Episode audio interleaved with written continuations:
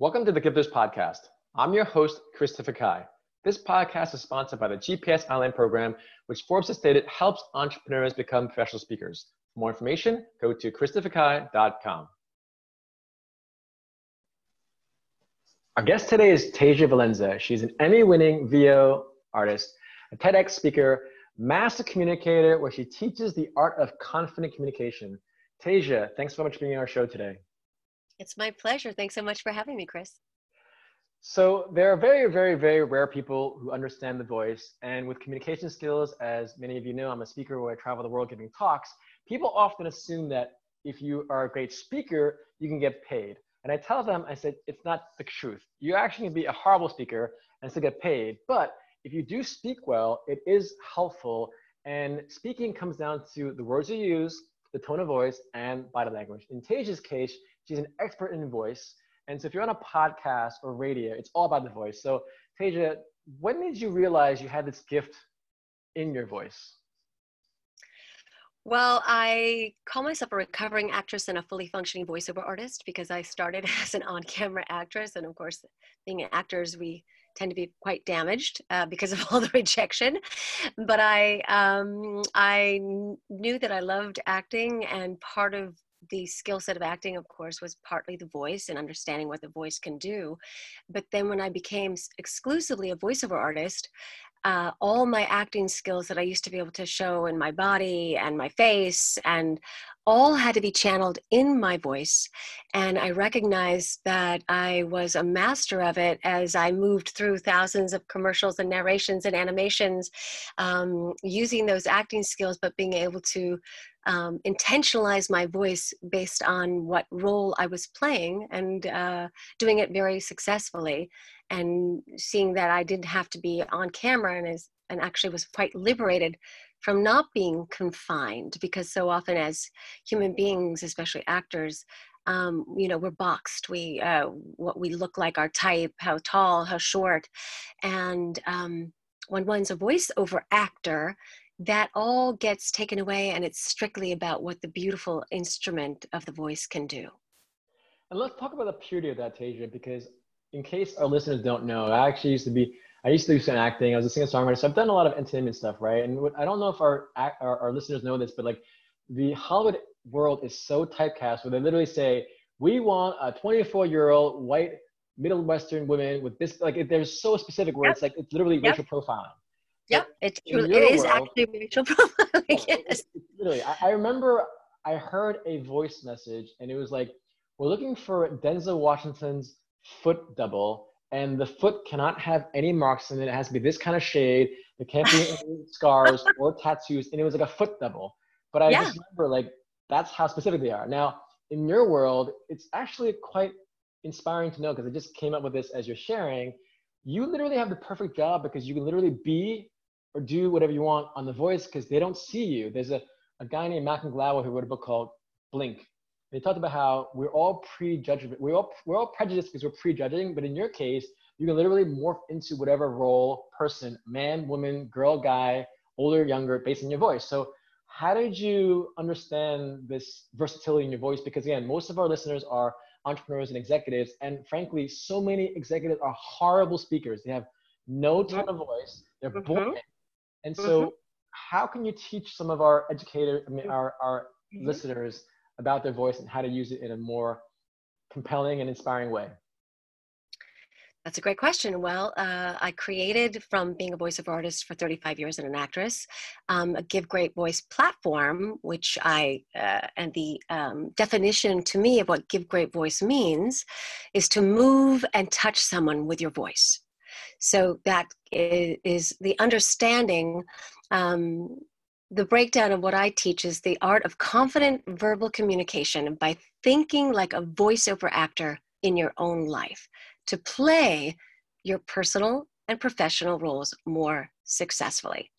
So, what does that mean? It means to understand that um, we all play roles uh, in our lives. We're multifaceted, magnificent beings. And so um, the role of speaker, if we ask the four questions, uh, which I do for every role that I play as a voiceover artist who am I? In other words, what's my character? Who am I speaking to? what do I want and how does my voice support that intention? So, as the role of speaker, if we were to be more conscious and go before an audience of 500 and say to ourselves, not only do I want to convey this information, but what do I want? What's my intention? Do I want to inspire today? Do I want to have them think that I have authority and trust in my voice? Do I want to make them laugh and have fun and be enthusiastic? What do I want to affect from my audience? Then we have so much more power to understand that our voice follows that intention. Our voice will follow it if we have command. But the first part is to think about it. Who am I? Who am I speaking to? What do I want? And how does my voice support that intention? Does that make sense? No, absolutely. It's so powerful. And it's actually backed by science too. A MIT Human Dynamics Laboratory actually studied teamwork and team success, and they literally tracked having these various data points, and they found that 50% of a team success is based solely on how you communicate. And so you obviously are a master of your voice, but can you share an example of how you helped a client? Like, let's say someone's like super monotone or doesn't have yes. a nice timbre. Like, what are some specific things that we can all do perhaps to improve our voice and to have that sense of warmth and inspiration in your voice? Sure. Well, again, you know, it's a it's the simplest thing we can start doing is actually um, uh, is to borrow from people that we admire. In other words, to play. Like I I've played Poison Ivy in the Arkham games, and she's a seductress. And so, no matter what her intention is to kill somebody, she still has to seduce them to get them to come forward right? So if I were to understand that, um, that's the sound of seduction.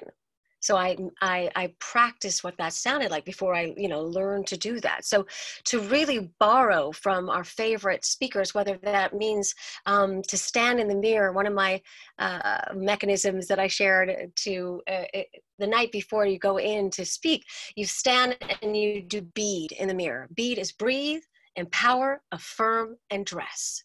So if you're going to be a speaker and you you can't speak if you can't breathe, right? So very important because you know even the the most um, experienced speakers, I'm sure you, our our biology affects us, right? We get a little scared, a little bit nervous. Do you ever feel nervous, or are you past that as a speaker at this point? Or? I, I get excited. I just like transmute that into excitement. right but at first but before when you were confident the nerves can get a hold of you and yeah, you sure. know excitement and and so your biology is taking over that fight or flight so deep beautiful diaphragmatic breathing, three deep breaths just to get ourselves centered, right? And have that power in our voices. As an actor, you understand diaphragmatic breathing, many people that yogis, but it's literally that belly breath. So breathing is the first thing so that we don't get into that very, very nervous state, you know, when we end up saying other things and we don't, you know, we don't say what we mean and mean what we say. That's one thing. I have to breathe.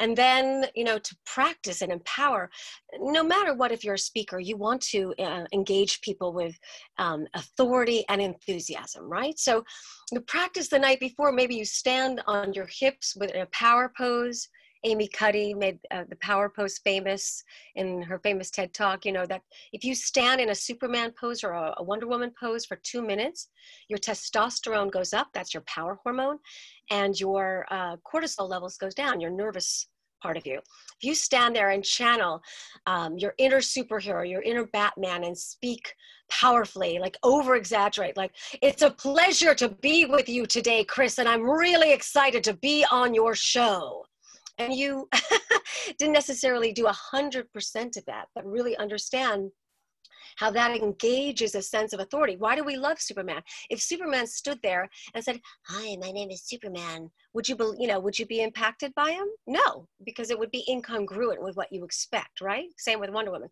So you empower yourself by practicing and playing with your voice, playing with the placement. What does it sound like to be enthusiastic? You know, look at your favorite people. Then you affirm you affirm. I am going to knock this out of the park. I am the self speak right? Because if we are if we're not engaging in positive self-speak, then the, those fears can actually, again, diminish literally our voices because we don't feel like we're deserved to be heard. So I, uh, you know, affirm yourself in that same powerful, and then you dress the part, and then you go out and you know that you have utilized your voice as an instrument to play with it and and twist it and tune it like a beautiful violin or a guitar and you understand you know in certain moments you're going to want to engage those audiences and draw them in a little closer and in the other you're going to want to show that you have authority and another you're going to want to show enthusiasm. It's literally just understanding and becoming um, the master of this beautiful instrument and of course if anyone plays an instrument you understand it takes time to develop it but consciousness and awareness are the beginning of that and that we have a Emmy winning performance, literally, because Tasia is an Emmy winning voiceover artist. Tasia, thanks so much for sharing your voice and your power. How can our guests learn more about you and stay in touch with you? Uh, Thank you so much for asking. I'm uh, TasiaValenza.com or Give Great Voice. You can find me either way, but I'm on every platform Instagram and LinkedIn. And I love teaching people how to empower themselves with their beautiful voices and groups. And uh, it's my pleasure and honor to have a chance to, to talk with you and give great voice with you, who is a master communicator yourself, Chris. Thank you, Tasia. Have a great day. You too.